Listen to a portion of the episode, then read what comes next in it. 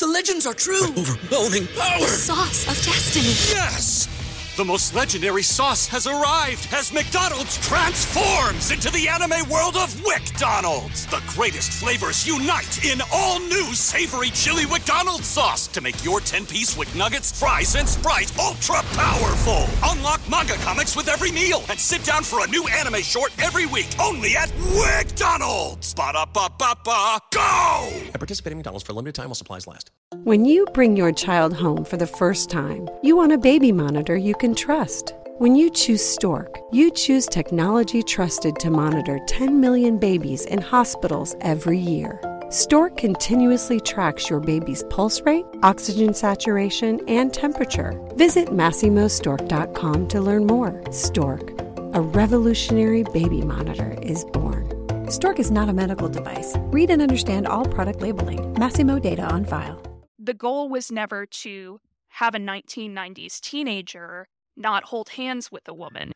Welcome to the I Did Not Sign Up for This podcast, a weekly show dedicated to highlighting the incredible stories of everyday people. No topic is off limits. Join me as we explore the lives and experiences of guests through thought provoking, unscripted conversations. I'm your host, Carling, a Canadian queer identifying 30 something year old providing a platform for the stories that need to be heard.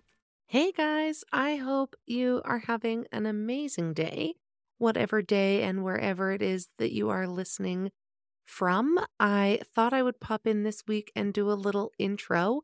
There are some pretty exciting things taking place. You may have already heard, if you've listened to last week's episode or any of the past episodes, that I now finally have ads in my episodes, which, listen, I get it. As somebody who listens to a lot of podcasts, ads can be super annoying, but as a podcaster, I cannot tell you how much I appreciate the ad revenue.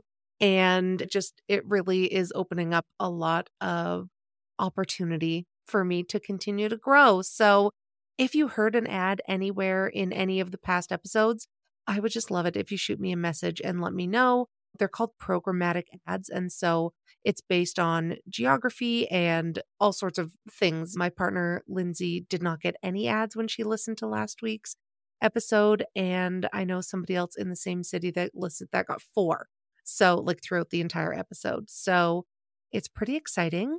And that is also a nice segue for me to talk about the Patreon because I can finally say I've been joking for years now that the Patreon's going to be a place not only where you can get exclusive content, behind the scenes, more information about my life, but you can also get ad free episodes. If you are like me and don't like ad in your favorite podcasts and you're looking for more stories, my own personal stories are on there and all sorts of things.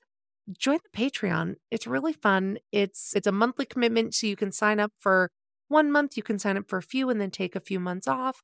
It's really flexible and I try my best to make it worth your while. So if you are interested, go to patreon.com slash I did not sign up for this.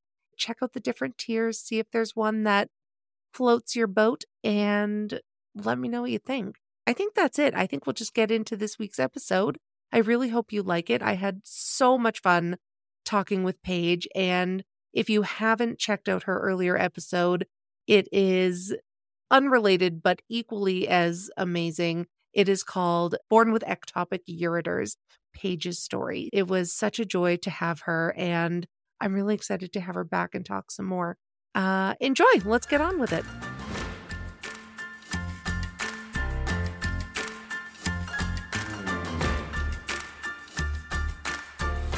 Hello, Paige. Hello, how are you? I'm good. How are you? Doing well. Just hanging out with my cat. I love that he just heard me say record, I think, and then he was like, I should show up.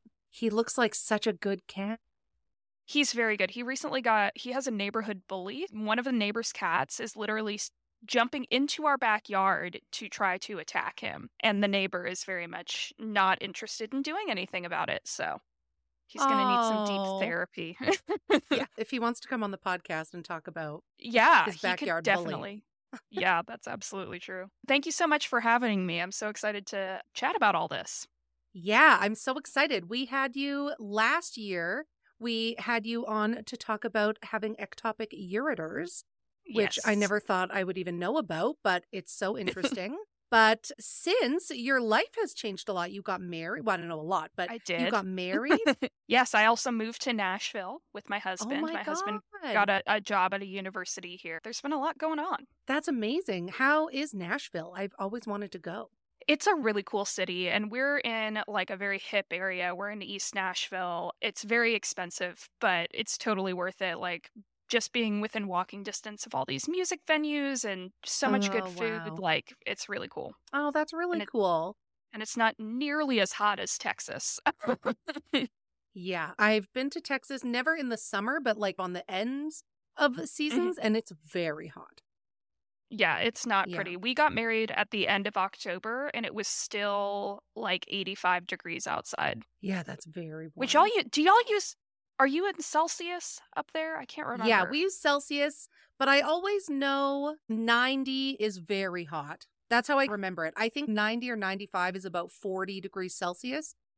So I always Yes. say, I'll think to myself, like, how close is it to that? And then I have an idea. Yeah, it's normally it gets up to 100 to 105 or 6 in Texas depending on where Oh, you are. It is not pleasant. Ever since we first talked, I've had it in the back of my mind that I wanted to talk to you about religion and purity culture specifically because you Mhm. have a really interesting background and education. And I think nobody ultimately signed up for purity culture. My background for anyone listening who doesn't know me personally, I grew up baptized in a Methodist church. We went there for a little while regularly on Sundays, and then just as we got older, we stopped going. But my brother and I both went to Episcopalian elementary schools where we had like chapel every day, and then a Catholic high school where we had Mass every Wednesday. When I was 16, I decided to start going to church on my own and went to a church down the street that was a former Church of Christ, now non denominational church. And it was a mega church, like 1,600 people per service, five services per weekend. The youth group was like 500 kids. And like people fainting. It wasn't like so Church of Christ, I can give a rundown. I don't know how familiar you're familiar you are with like Christian denominations. Not at all. I just hear Okay. mega church and I picture ladies in fancy hats fainting. Got it. So like- I a lot of times think of churches, and this is not in any way like a theological thing that people Yeah. actually do. This is just how my brain works. I think of churches on a scale from like Catholic church to Pentecostal. Because Pentecostals are the ones who sometimes are like handling snakes and doing faith healings. you Oh look shocked. God. Yeah, no, they handle snakes because there's one Bible verse where the Bible says you can handle snakes and not be feared of fear of poisoning because God is with you. And many of those Wow. pastors have died of, you'll never guess, snake bites. Yeah. if you think of one of the big aspects of like religion in general is called church polity and that's what is a church's relationship with their denomination so the catholic church is pretty easy to understand there's the pope cardinals archbishops bishops priest and it's very regimented and it all goes down up down so if the pope makes a decision about a change in policy that's going to go and spread to every church some church denominations are like Presbyterians, they're more committee based. So, Oh. like, you might have, I think it's like a, syn- a presbytery and a synod, just kind of weird words, but uh, essentially like a collection of Presbyterian churches and leaders, which will be a combination of the leadership as well as the congregation. They'll make a lot of the decisions. So, five, let's say five churches get together and they say, hey, we want to affirm gay marriage then they'll go to the next higher level and say, hey, we want to approve gay marriage. Then a bunch of those committees will come together until it's a policy at the top. So those are the two typical church polity structures. And that's important because it means that a congregation like a Catholic church is going to be a lot harder to have different, like, when you go to a Catholic church, you could go to a Catholic church Mhm. across the world and have similar theology, similar messaging, similar programming. Then the last type of polity is the Baptist elder type of polity, So, for Oh, example, the Baptists are part of different conventions. So, you can have a church that's a part of multiple conventions. You can be in the General Baptist Convention, the Southern Baptist Convention, the Texas Baptist Convention, all in the same church. Whereas a lot of other denominations, you have to pick one. They, for example, a Baptist church could say, hey, we want to affirm gay marriage. And they decide, as like the church elders, the people who have been there the longest, put together a committee to decide this. And then they go to the Southern Baptist Convention and say, hey, this is what we're going to do. The Southern Baptist Convention says, okay, we're not cool with that. You're kicked out of our convention. You're losing funding. But you'll still be a Baptist church because you're a member of these other congregations, if that kind of makes sense. Wow, that's like a spider web. Exactly. When you have a church that is like a Baptist church or a non denominational church, a non denominational church is not affiliated with any of these conventions. They don't get funding from any of these conventions. They just get funds from donations within their own church. Those are a lot easier to become churches of personality, where it's really like the head pastor, that's the guy, and we're all going to follow him, and whatever he says goes. Whereas when you're in a church, and if that pastor leaves, they have to like search far and wide for a pastor who will come. In a Catholic church, if let's say a priest dies, they'll just bring in another priest and a little more regimented. So it seems like it doesn't make that much of a difference. But when it comes to things like sexual abuse mishandling, sometimes it's easier to have policies implemented far and wide from, let's say, the Catholic Church that, that they can implement and know this will definitely be implemented in every church. Then, if you're in a non denominational church, you probably don't have the resources from the higher up organizations to implement those structures, and you have to bring somebody else in. So, it, it has long lasting ramifications without necessarily people really understanding it when they're walking in a church building. Oh, that's really interesting. My sister, her ex is going for an annulment, even though she, they're Mm. Catholic, even though they were married and have four children. But he wants to get married again in the Catholic Church. And so she was approached from the church people. I don't know who. So, Um, was he married previously and now he's trying to get married to someone else? Or is. yeah, so him and my sister Okay. got married in a Catholic church, got it. He he just pretended that he wasn't having an affair and being Classic. It mm-hmm. yeah, classic, totally. She had to be like interviewed and it's going up the ladder like really far up, like it's going to be a year or more before a decision is made about getting their marriage annulled just so he can get Yeah. married again in the Catholic Church. which the Catholic Church, I believe, is the only one, to my knowledge. Maybe something like Anglicans or Episcopalians require it, but they're the only ones who require you to get like an annulment through the church if you want to get remarried. My aunt actually, she married a man who was Catholic, and they ended up divorcing and separating.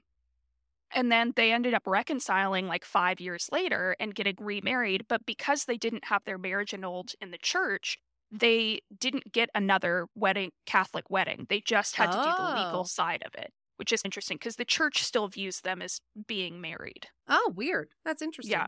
So when it comes to like not weird. yeah. Oh no, it's totally weird. It's the, weird. The kind of purity culture is something that's interesting because its history, we can get into its history in a second, but it's something that spreads across denominations. So you might have a southern Texas Catholic church that puts a lot of purity culture in their theology. Whereas you might have a New York City Catholic church that doesn't really focus on those things. And so typically, purity culture, there's a concept of chastity in religion. And they normally hone in on two different Bible verses. One is in Thessalonians, which is Old Testament, and one is in, I believe it's in Corinthians. The one in the Old Testament says very specifically no sexual stuff outside of marriage. The one in the New Testament says you should not take place any sexual immorality, like you don't have a lustful eye, don't have all these things, no sexual immorality. And so because those phrasings are so vague, the like 1990s really had a resurgence of hey, we're not just going to say you shouldn't have sex until marriage. We're going to say you shouldn't kiss somebody until marriage, or you shouldn't hold hands with somebody until marriage, or you shouldn't date, you should court, oh. which is different. You could have churches that have that theology that don't put that sort of pressure on that theology. And what it spiraled into is a kind of culture of shame, and so much of it is put on the woman Yeah. because men are viewed as these like sexual creatures who they it, some of the metaphors they use in a lot of these books or in these sermons are that men are just animals and women are considered to be the gatekeeper of sex. So it's on the woman if she's wearing something skimpy and a guy gets turned on, that's on her for causing her brother to stumble is the phrase that Right. they often use. Whereas if the man does it, it's oh, that's not your fault. Regardless Yeah. of the fact that Jesus says if your hand causes you to sin, cut it off. If your eye causes you to sin, poke your eyes out. Oh that part God. so none of it is actually based in the Bible. This is Right. all like these this spiraling and spiraling of people trying to figure out how to reinforce these kind of chastity things to the nth degree. And going back even so with those two testaments, old and new, what's the purpose? Why does somebody, specifically women or females, have to be virgins at marriage? Because it's- I've heard a lot of talk about that virginity is actually just a construct and Oh, absolutely Yeah. construct. And I'll bring up an interesting council on that. But the purpose in the Bible, in the Old Testament, among those verses are also things about not storing your cheese and your meat together or not having specific types of haircuts. If you think about it from an Old Testament perspective, waiting to have sex until marriage was almost a protection for the women because they could obviously didn't have accurate forms of birth control. They could be stuck with these kids that then the man who impregnated her would go get married to someone else and not take care of her. So much of scripture is about power and oppression and protecting those who are disempowered.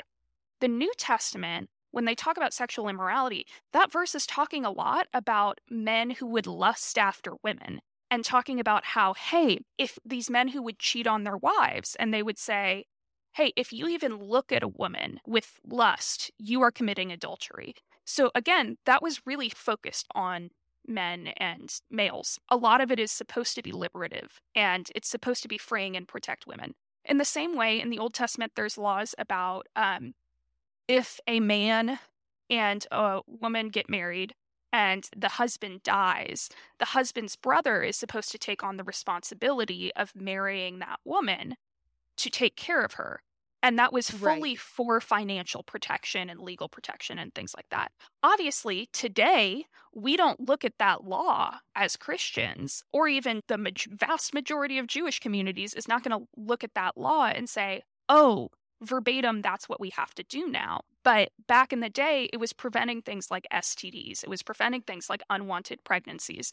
The Israelites were often in really dire circumstances where they were experiencing pretty extreme poverty and drought and famine. And so it was a way to counteract those. The goal was never to have a 1990s teenager not hold hands with a woman. yeah.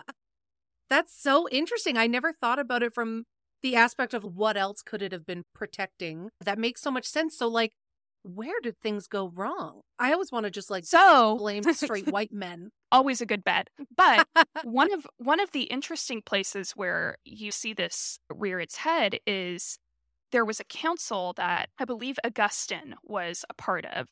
And of course it's all men because those are the only people Yeah. with opinions. And essentially what was happening is they had these almost nun type figures who were taking care of the temple. It was a very sacred job. You had to be virginal, you had to not have had sex, those sorts of things. This church and this city got invaded, and many of those nuns were raped. And so they had this council together saying, okay, are they virgins?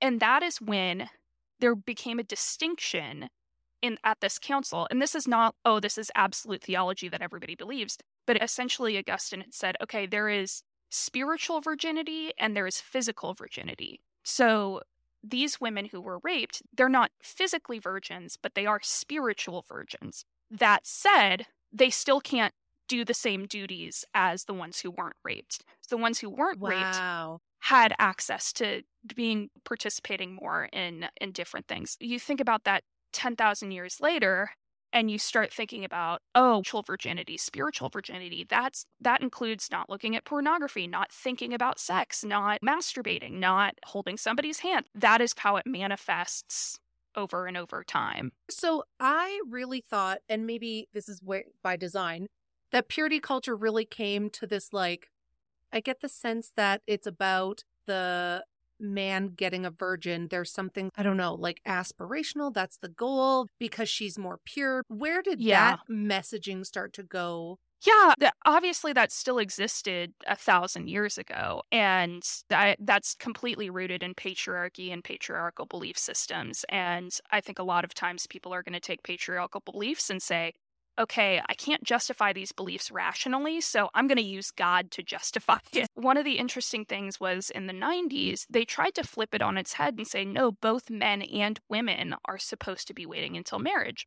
But you still saw a difference in treatment between these like men and women. For example, purity balls were a huge thing in the 90s and still oh, continue yeah. to this day where it might be an 11 to 12 year old girl who would wear a white dress. Her dad would walk her down the aisle and she oh. would sit and agree to wait until marriage and wait for her husband. Think about it. These 11 and 12 year olds, they don't know what sex really is. yeah. Their sexual maturity hasn't even kickstarted yeah, your children. You don't have a desire to have sex. So you're like, yeah, this is easy. Why would why would I want that? And you also don't know what it is. And your dad is like, "Oh, here's a pretty dress and a nice pretty ring." And all my focus and attention for this beautiful event that we're throwing for you. Exactly.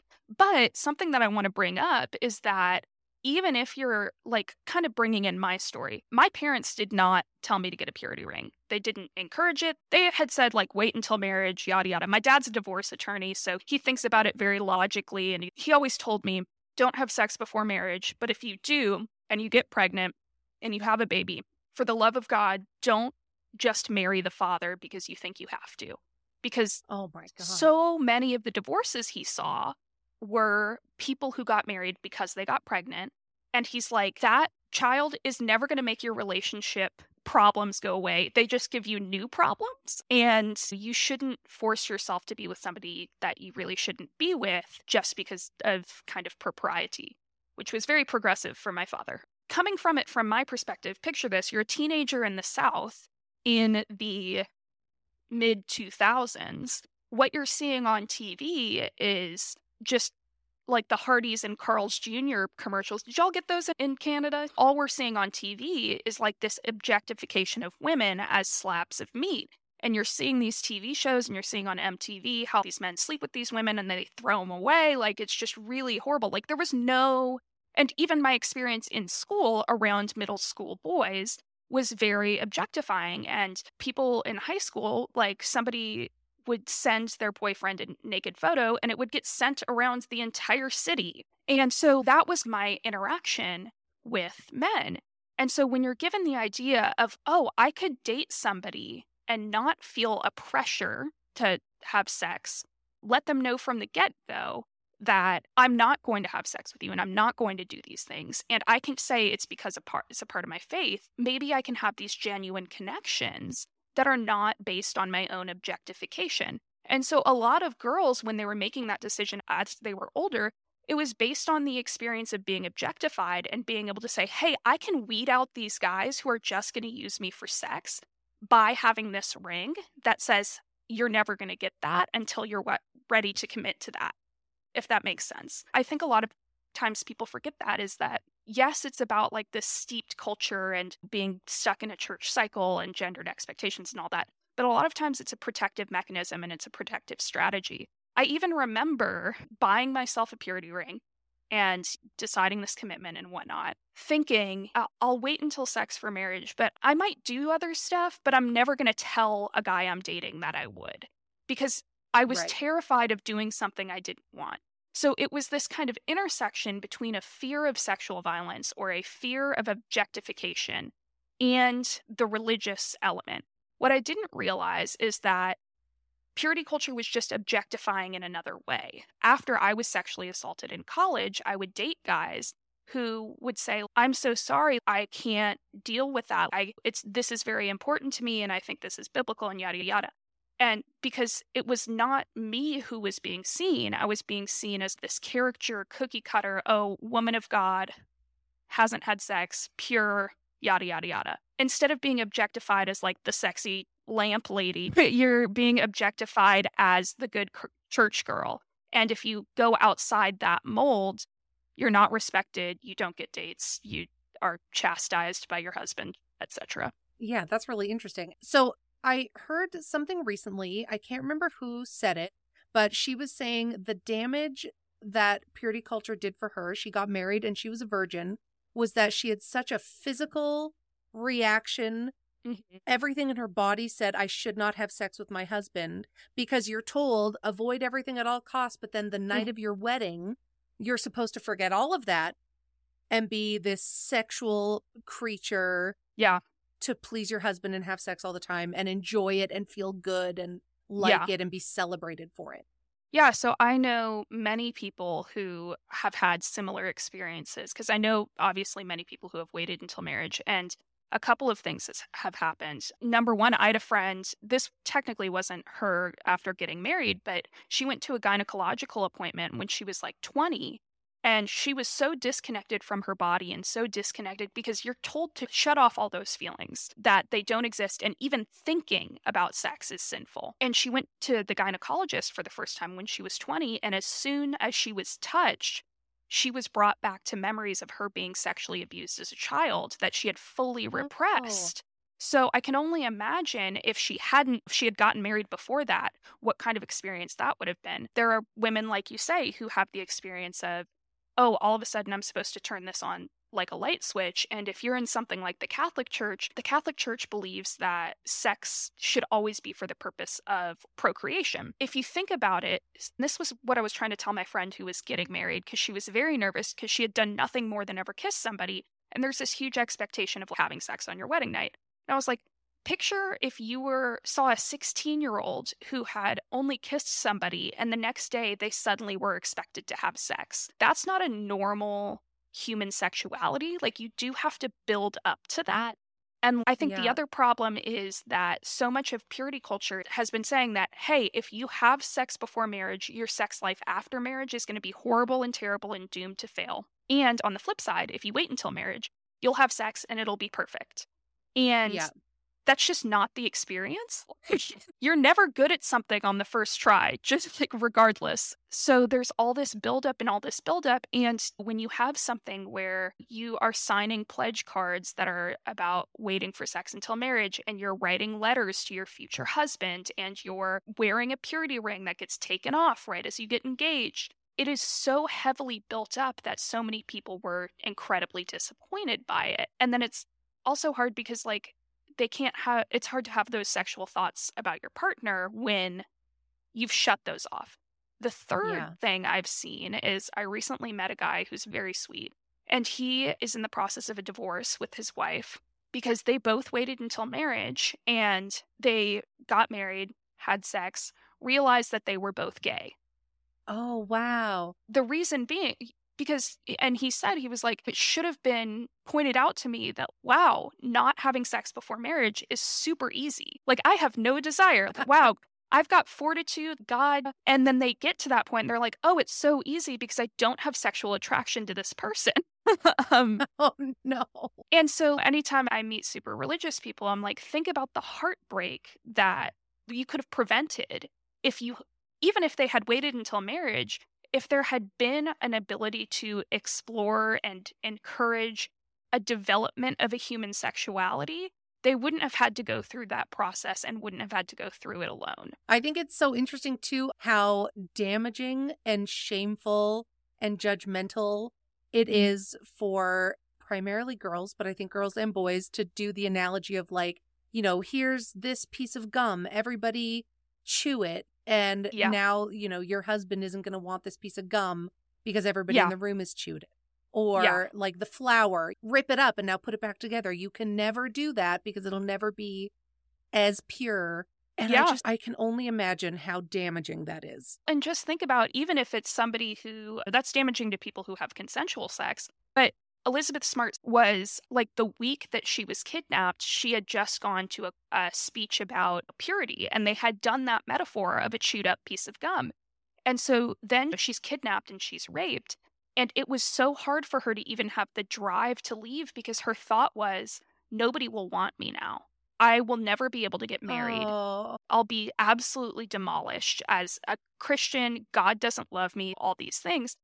And a lot of purity culture does not teach consent and does not talk about mm-hmm. consent. So you have a huge issue of so many young women who they're sexually assaulted and the feelings that they're feeling are very much trauma symptoms, but a church member sees that. And if they can't spell out that it wasn't consensual, a church member sees that and says, oh, that's the Holy Spirit telling you that what you did is wrong and that you need to repent, like modesty. You shouldn't have been alone with that person in that car. Because, like we said, purity culture would be everything from can't hold hands with that person. Oh, this just tells you one thing leads to another. And like sex, sexual sin is so tempting. And you shouldn't have been with that person in that car. You shouldn't have been dating just to date. You should have had that man meet your father and get him to approve. And so you have this kind of cycle of women who don't realize that they're being sexually assaulted and then feel shame about it. And then also, since there's all these things that these rules that they broke it's like oh god i did something terribly wrong. And it's not until years yeah. and years later of deconstructing that they realize they didn't consent to that they didn't want that. Those metaphors are really harmful to sexual assault victims. And think about if you were somebody who was sexually abused as a child and goes in and hears this speech how do you feel encouraged to tell anyone? How do you feel encouraged to ever tell yeah. an adult or a future partner because you're a chewed up piece of gum. Yeah, that's awful. Mm-hmm. Can you speak to maybe this idea that virginity is just a construct? Like I believe it, but I don't know how to explain yeah. it. Yeah, so the surprisingly, I first heard about the idea that virginity was a construct in high school from an atheist, and he was talking about how we had a friend who was waiting until marriage, but she was like doing other things like oral sex, things like that. And he was like, Why are you doing that? And she was like, Because it's not sex. And he was like, Okay, so are you saying that if that's not sex, is a lesbian couple forever virgins? And that really twisted my mind because I was like, wait a second, yeah, that's right. And the same thing with like a gay man.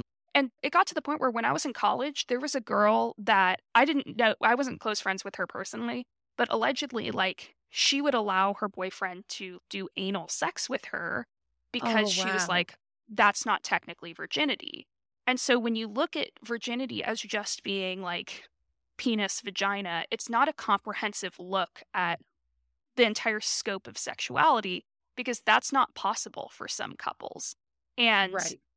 also, virginity is a construct because there's this idea of like, oh, the hymen is popped or whatever. That's not actually a biological thing that happens. so right. that's a construct too. That's so interesting. And because there does that term like popping a cherry, or mm-hmm. it's like this sense of conquering for a man yeah. to conquer the virginity of a woman. And then to the most extreme areas when you get into groups that do like female genital mutilation. Yeah. And they like inspect females for their hymen. That's not even that's not even a thing. That's probably the farthest extreme reaches of it. The other thing I really realized is how hyper focused when I was in youth group, they were on virginity. When you have a word for virgin, somebody who's never had sex before, but you don't use those same metaphors of chewed up piece of gum or a crumpled up rose or whatever for somebody who lies, for example. You don't have a word for somebody mm. who's never lied before. And the entire concept of Christianity is about forgiveness and redemption and all these things, except with virginity, if you do it once, you're no longer pure. That right. is completely antithetical to the rest of Christianity. In Christianity, they say all sins are equal. There are no sins that are worse than one another because, in the eyes of God, anything that's imperfect is impure, yada, yada, and needs to be redeemed and needs to be forgiven, except when it comes to virginity. Yeah. And so there's an expectation that, oh, at some point in your life, you're going to lie. At some point in your life, you're going to maybe steal something. You're going to commit one of these sins because it's human nature. But if you have sex one time or kiss a boy before marriage or all these things, like you're forever scarred and your relationship with your husband will be ruined. And also, it's incredibly Right. heteronormative. Like, it's never like Yeah. you as a woman have to save yourself for your wife. Yeah. yeah. That's true. I heard there was a study done that teaching abstinence only education in schools actually doesn't reduce the amount of teen pregnancies or STIs. Correct. So, all sex education in the US is terrible. I want to preface by saying that. Something that I work in the sexual and domestic violence sphere, and something that we have seen is that regardless of if you do abstinence only sex education or uh, what they call abstinence plus, which is we'll teach you about condoms and STDs and whatnot, but we're not going to actively encourage you to have sex. Those two groups still have incredibly high rates of domestic and sexual violence because they're teaching kids about the scientific, if they don't get abstinence only sex education, they're teaching kids about the science of sex, of this goes, here's condoms, birth control, different options. But they never teach somebody how to consent, what consent looks like, what a healthy relationship looks like. How, when you're a 12 year old, do you ask someone out on a date? If you get asked out on a date, how do you say no without being mean? Those are all Yeah. things that I think most teenagers really struggle with. And they don't, the only information they have about it is going to be things they see online or things they learn from friends. And so when we're not teaching kids about those fundamental aspects, sure, sex is important and it's important for people to have that education and that knowledge but to know that neither side is comprehensively preventing any forms of violence that could be easily preventable if you just teach these kids communication skills, it just absolutely baffles me. The other thing is, with abstinence only sex education, those kids are going to get that information somehow. The information is probably going to be wrong. Yeah.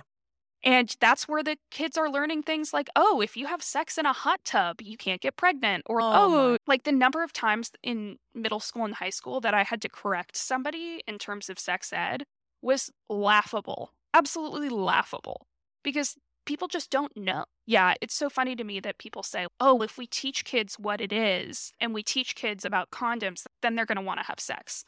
Objectively untrue. How many Yeah. times did you go to school and a teacher telling you about sex go, yeah, that's really, mm, that's for me? That- like, no, that's not how it works. That's like saying if we show kids a video of a car crash and teach them about the importance of wearing seatbelts, they're going to drive more recklessly because they know the seatbelt will save them. No, that's illogical. Oh my God. That's such a good analogy. And I wish I was kidding when I said I think it was in the UK when they were first trying to mandate seatbelts in cars. Certain senators or MPs or whatever were arguing that no, we shouldn't mandate them because people will drive more rec- recklessly. And it's the same argument applied to sex ed. Enjoy all your favorite sports like never before at BetMGM. Sign up using code CHAMPION and receive up to $1,500 back in bonus bets if you don't win your first bet. When you register with BetMGM, you'll get instant access to a variety of parlay selection features, live betting options, and the best daily promotions in the business. And with BetMGM at your fingertips, every play and every game matters more than ever. Remember to use code CHAMPION and receive up to $1,500 back in bonus bets if you don't win your first bet. Place your money line, prop, or parlay bets with the king of sportsbooks today. BetMGM and GameSense remind you to play responsibly. See BetMGM.com for terms. 21 plus only. Virginia only. New customer offer. Subject to eligibility requirements. Rewards are non withdrawable bonus bets that expire in seven days. Gambling problem? Call 1 800 Gambler. Promotion. Promotional offer not available in Washington, D.C. When you bring your child home for the first time, you want a baby monitor you can trust. When you choose Stork, you choose technology trusted to monitor 10 million babies in hospitals every year. Stork continuously tracks your baby's pulse rate, oxygen saturation, and temperature. Visit MasimoStork.com to learn more. Stork, a revolutionary baby monitor, is born. Stork is not a medical device. Read and understand all product labeling. Masimo data on file. That's incredible. Yeah. Wow. I still think we have a long way to go because at 14, I came out as lesbian before being put back in the closet. and sent to mm-hmm. a Catholic school, but I had Also a girlfriend. Yeah, classic. And I had a girlfriend and I had no sexual education on intimate partner safety No. in in any respect. And so that was my education and could it have been a lot better? Yeah. Like I want to see schools teaching about safe bodies and safe Mhm. everything because it's going to happen. Yeah, I think that's super important. And especially when it comes to being representative of queer identities and recognizing that, hey, if your entire sex ed is going to be based around male female relations, people who don't see themselves in that are going to be completely left out. And they don't understand the violence of things. And I covered this a lot in my domestic violence prevention classes. Things like if you're closeted and have a girlfriend, and that girlfriend says, Hey, if you break up with me, I'm going to out you. That is a form of domestic violence. That yeah. can really like coerce somebody into or a coercive control situation. And so often parents don't want to talk about it. 12 year olds, and this was a study from like 2008, 12 year olds, 92% have already seen pornography. And so Oh my god. it's so interesting because parents are like, oh, we'll talk about it when we're older. We'll talk about it when you're ol- older.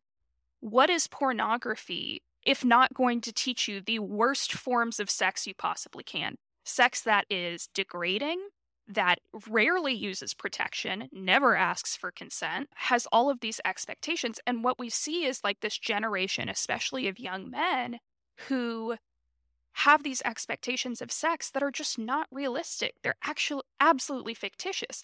The first time Yeah. I saw pornography was not consensually, and I was eight years old trying to find the Barbie.com website. And oh no.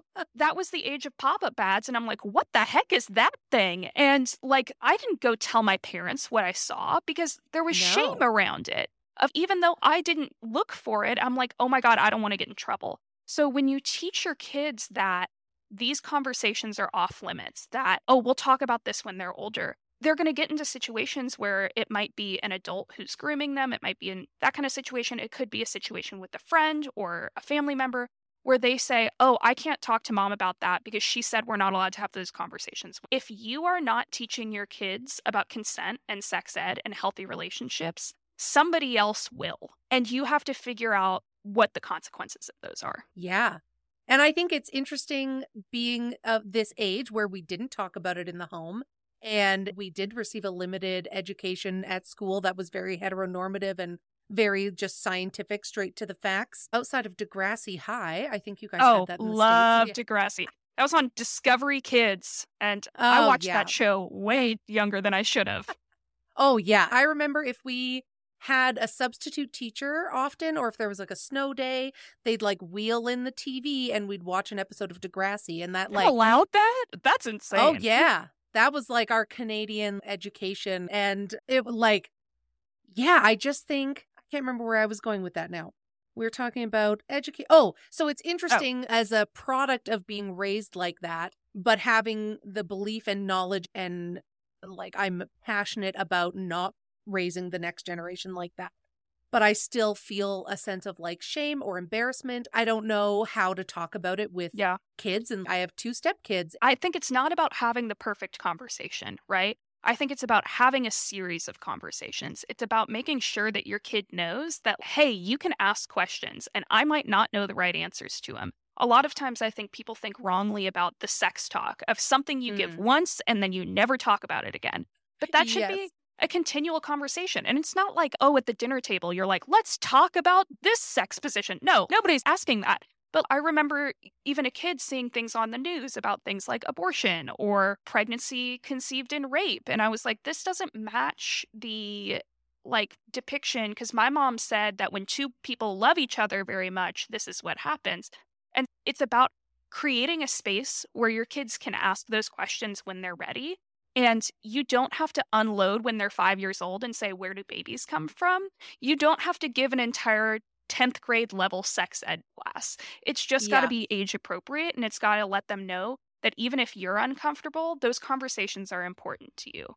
Something Yeah. I was going to say too. So when I was in high school, the only sex ed we got, and I got it twice, we had a man called Jason Evert, and he came to our high school. And I think I could be wrong. I think only the girls got this book, but I can't remember. They gave us a book called How to Find Your Soulmate Without Losing Your Soul 21 Secrets for Women. Also, great title because in Whoa. Christianity, hey, you can't lose your soul. So you're saying, you know, like that is ridiculous. So really high quality. But one of the metaphors, so we had this guy come and he spoke and he uh, was trying to be like young and hip and all these things.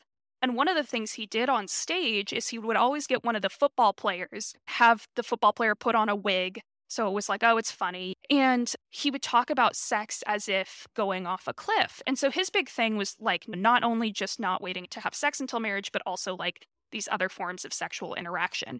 And he's like, so often kids want to know, like, how close can I get to that cliff without going over it? And he's like, but if you're on a cliff, you should stay far, as far away from that cliff as you can. You don't want to be taking your girlfriend. And he would take the football player with the wig on and hold him upside down and put him over the side of the cliff and be like, you don't want to hold your girlfriend like this. And I just remember that metaphor. And now looking back, I'm like, what an aggressive metaphor that, you know, you're holding someone, you're throwing someone off a cliff. That is absolutely sexual assault. And I oh just flipped open a page. This is called The Walking Hormone.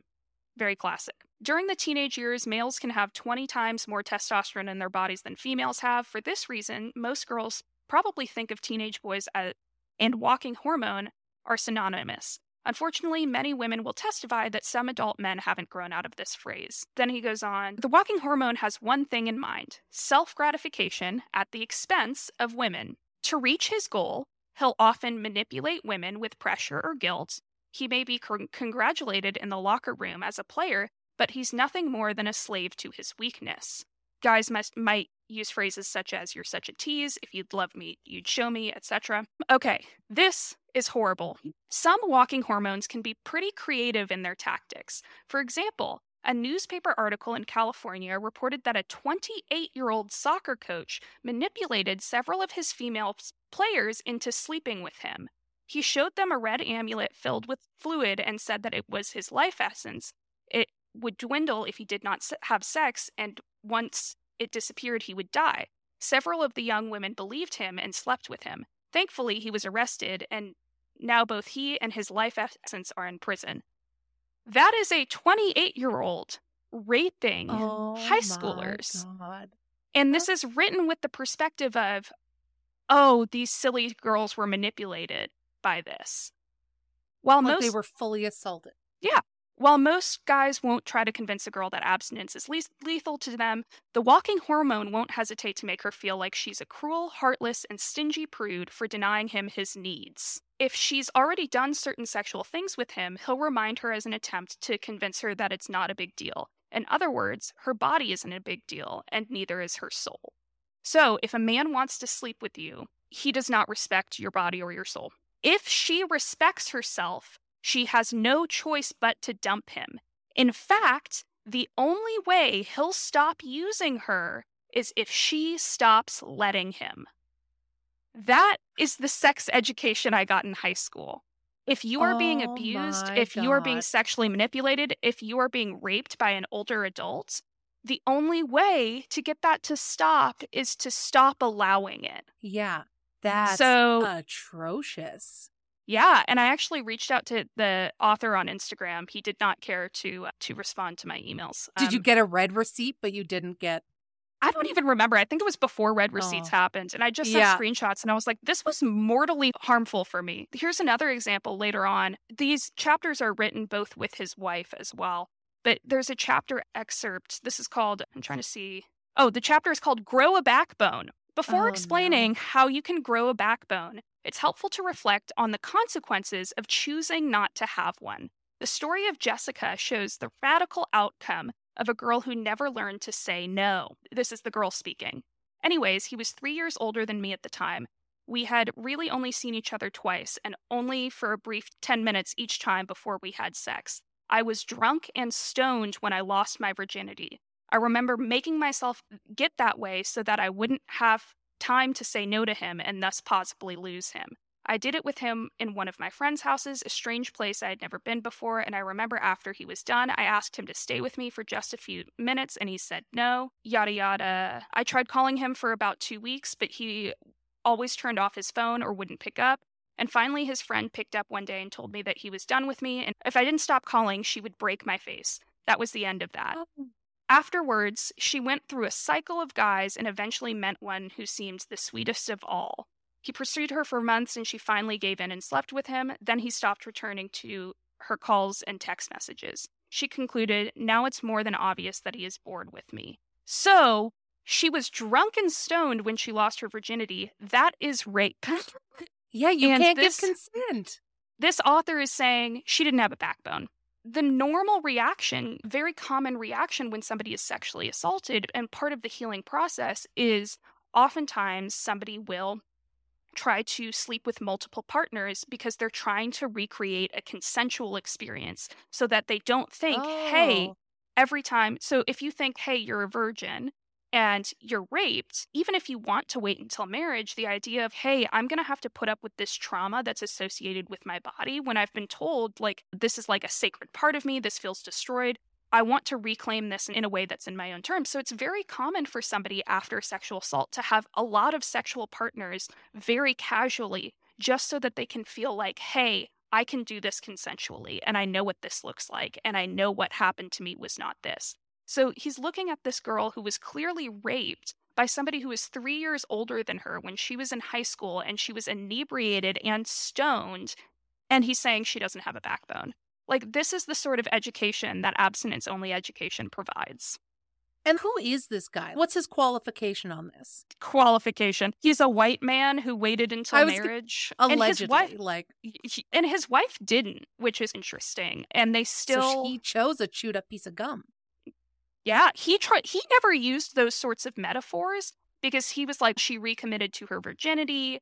Right. And it was it's all been great since then. So he was a little more progressive ironically than a lot of the other ones Ooh. but it was still using those kind of metaphors there's another popular writer who wrote in a book when he was talking about dressing modestly he said if you dress like a piece of meat don't be surprised when you get thrown down on the barbecue what is going through these people's heads there's even a chapter in this book technical virgin was my favorite book when I was in high school.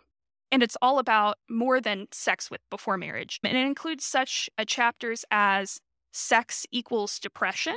But saying, only if you're not married. Correct. Oh, yeah. yeah. I'm glad you're finally getting it. There's also a thing about, let's see if I can find this. There's one that's about, oh, there's a section on female porn, which do you want to guess what female porn is? I'm yeah, I can't. I don't. What is it? Chick flicks. Chick flicks are sexually immoral oh. because oh. they essentially, the idea is that, think about it like this when guys watch porn, they get this image in their mind of the perfect woman, one who is more than likely totally different than the average girl. And they start to expect sexual perfection. They dream of doing what they see on screen, and it perverts their thoughts about real girls. How many of us look and act like porn stars? So, how is it any different from what we do with female porn? When we see or read romance, we begin to expect romantic perfection. We start to hold guys to higher standards. We want them to be our knights in shine, shining armors who rescue us from our mundane lives and mean parents. We expect pure perfection out of them, and we get disappointed when that's not what we get. God forbid we as women raise our standards even an inch. Oh my God. Here's another one. Watching a chick flick can leave you feeling a rush of excitement over seeing the perfect man and the perfect romance. It's just as sexual to us girls as seeing a woman naked is to a guy. So beware, you are at your most vulnerable to slipping up sexually when you watch a good chick flick. That's because when you leave the theater, your guy can look really good. Your mind can trick you into believing that a 16 year old male who doesn't have a job, still lives with his parents, and plays Xbox all day really is like Matthew McConaughey. Side note, I would be worried if you were dating a 20 year old who has a job and does not live with his parents. Like, why are we? Yeah. Every 16 year old lives with their parents. Don't lie to yourself. You are feeling hot and bothered because of the flick, not because your date's Mr. Perfect. Oh my God. There's also a section talking about how tickling is inherently sexual. And the logic they Oh. use with that is you don't see guys tickling each other, and a guy wouldn't tickle his grandma. That's because it's inherently sexual. So every time you tickle a child, Oh my God. I, yeah, yeah. So have you ever heard of Girl Defined Ministries? yes, of course I have. Bethany and what's the other girl's name? Kristen, Kirsten, Kristen, Yeah, I think. I watch their videos and I am just in constant awe of the damage they are doing to the future generations because their whole thing is like they're anti feminism and they use the term like godly design or women in the biblical sense. And yeah, which is is silly because there is no biblical woman. You want to know some examples of biblical women that are listed in Jesus's genealogy? Rahab, who was a sex worker. ooh, We ta- we have Jael who killed a man with a tent post, stri- striking him in the back of the head. Who else do we have? Rahab. We have Ruth, who essentially sexually manipulated a man. We have Tamar, who was a rape victim, and she like got her brother to kill her rapist. There are all of these examples of women in the Bible that are literally biblical women, but they don't fit Bethany's standards. Um, Yeah. there's a really good book by Rachel Held Evans, who was an incredible author. She passed a few years ago, and it's called A Year of Biblical Womanhood. Would highly recommend, even if you're not a Christian, it's very fascinating because she goes through and she tries to find every statement about what is a good wife in the Bible or what is a good woman. And so there are things like a good wife stands outside of the city and praises her husband.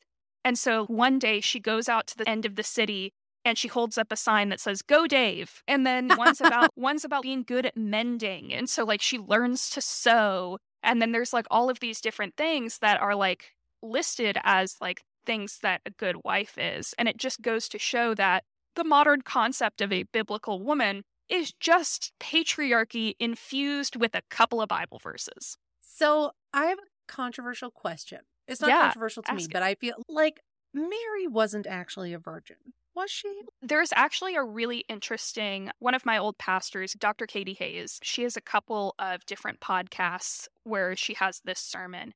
And she talks about the possibility of Mary not being a virgin and, in fact, being a victim of rape. She reads through the scripture and it's a really beautiful interpretation. The idea is that this is beautiful because it shows that God can take something so horrible and still find divinity in it, right? There is still goodness in who she is despite her circumstances and her situation.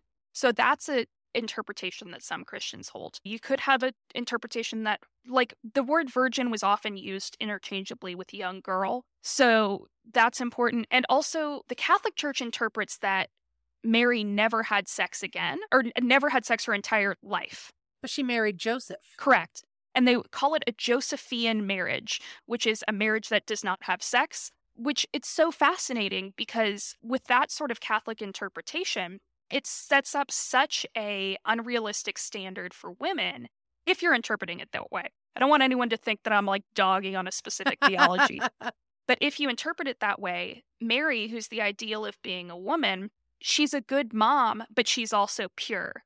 She's a pure and virginal creature who's also a mother and had to give birth. It's an impossible standard to try Yeah. to emulate. And also, we focus, like so many churches focus so heavily on Mary's virginity. That does not really like, it's one sentence in, in scripture. It's not every verse after that. They're like, Mary, who was a virgin. That's not how like I think it's really sad because there are so many more interesting things about Mary as a woman. Like the fact that Christ's first miracle in scripture is when she's at a wedding and she knows how incredible her son is. And he has not performed a miracle yet. She's at a wedding and it's the turning water into wine. It's called the wedding feast at Cana. And she is the one who goes to Jesus and says, Hey, Jesus, fix this. We've run out of wine.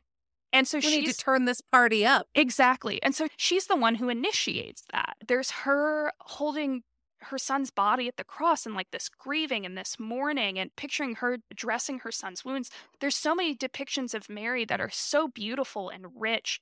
And there's also metaphors that oftentimes theological traditions that are really stooped in male only leadership neglect. For example, Christ, the entire idea of Christ's death and crucifixion, right, is Christ gave up his body for us. And in that created new life, and we can become new people by this suffering. When Mary gave birth, like motherhood in its finest is like somebody giving birth through pain and suffering and creating new life and nourishing that body with her own body, with breast milk. And that mm-hmm. is a beautiful metaphor and very rich and has such a three dimensional element. But oftentimes, Mary is just seen flat as this figure who's virgin and mom and that's it. That's so interesting. Yeah, I feel really bad because a lot of times people assume that if they grew up in a church tradition that was steeped in this purity culture, steeped in this a lot of nonsense, they think there's nothing redeeming about Christianity or religion or organized church or whatnot.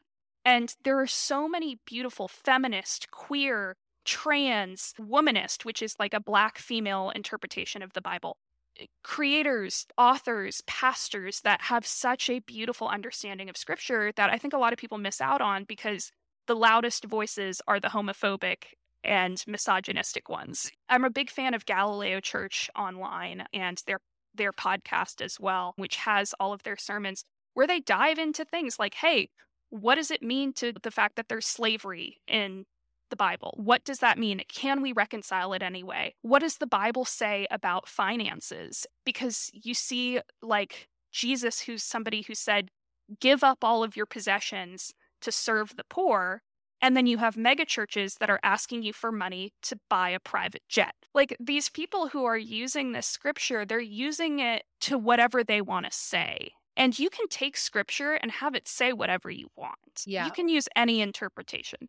Some are more valid than others, obviously, but there's a lot of really beautiful theology of liberation and feminism and humanity that people don't frequently see. The people who first saw Jesus' empty tomb were all women, and none of the men believed them because they were women. And Jesus came back. Typical. Yeah, Jesus came back and is like, hey guys, you're assholes. yeah. And the Jesus I worship is table flipping Jesus, who saw in the temple, they're selling all of these like animals to sacrifice. And he's like, this is ridiculous. Like, this shouldn't have to buy your way into heaven. And so he literally flips the tables. That's the Jesus I worship. I'm a table flipping yeah. Jesus girl. That's amazing. Yeah. So I guess to wrap it up, mm-hmm. I don't know if it wraps up, but what do you think the impact of? So last time we talked, Roe versus Wade was still mm-hmm. a thing, and now it is not. So how does this like purity culture, lack of sex education, the overturning of Roe versus Wade? I just don't th- see it going well.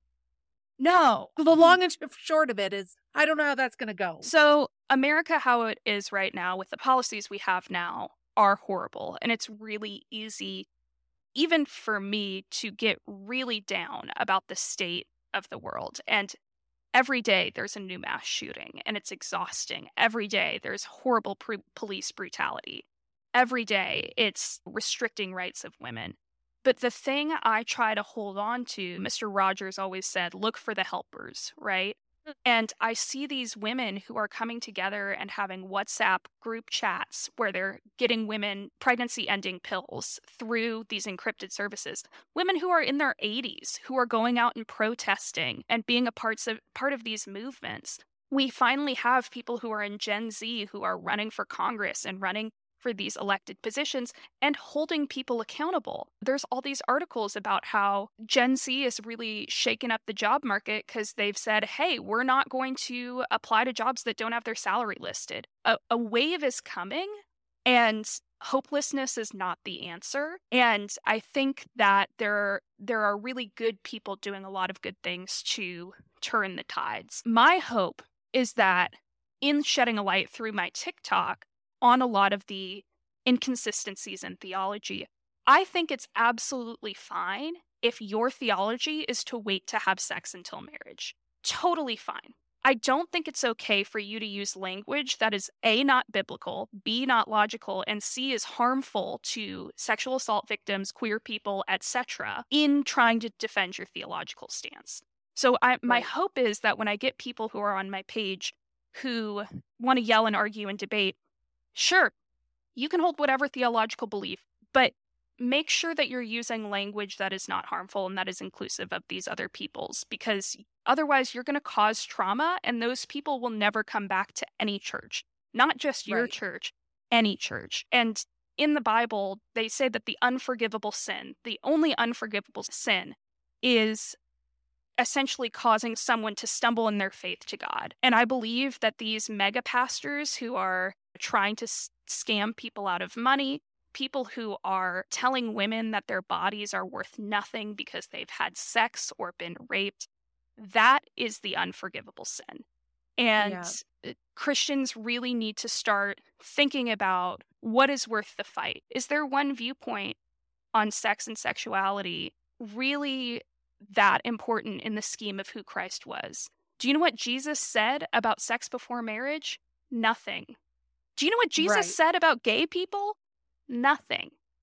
Jesus talked far more about divorce than he did gay people, but you don't see people who are protesting on the street saying divorcees are going to hell. And so I think like I, my hope is that I can be one of those good people who can both show people who feel excluded from the church that hey, just because the church excluded you does not mean that you aren't allowed to have a spiritual connection. And on the flip side, that if you have somebody who was me when I was 16, who will live and die by these purity books, that they can look at this from a new angle and say, hey, maybe I need to rethink some of the ways I'm arguing my beliefs. Wow, that's amazing.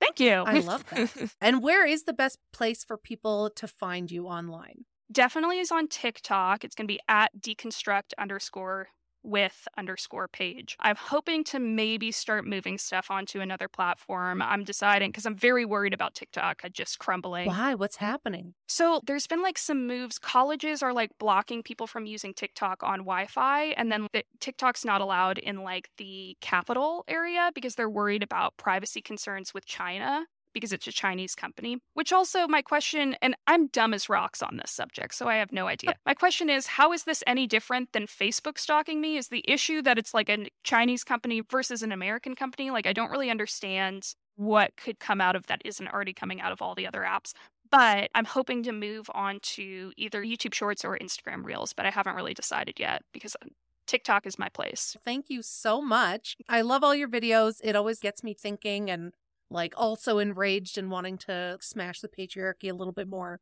Flip those tables. Yeah.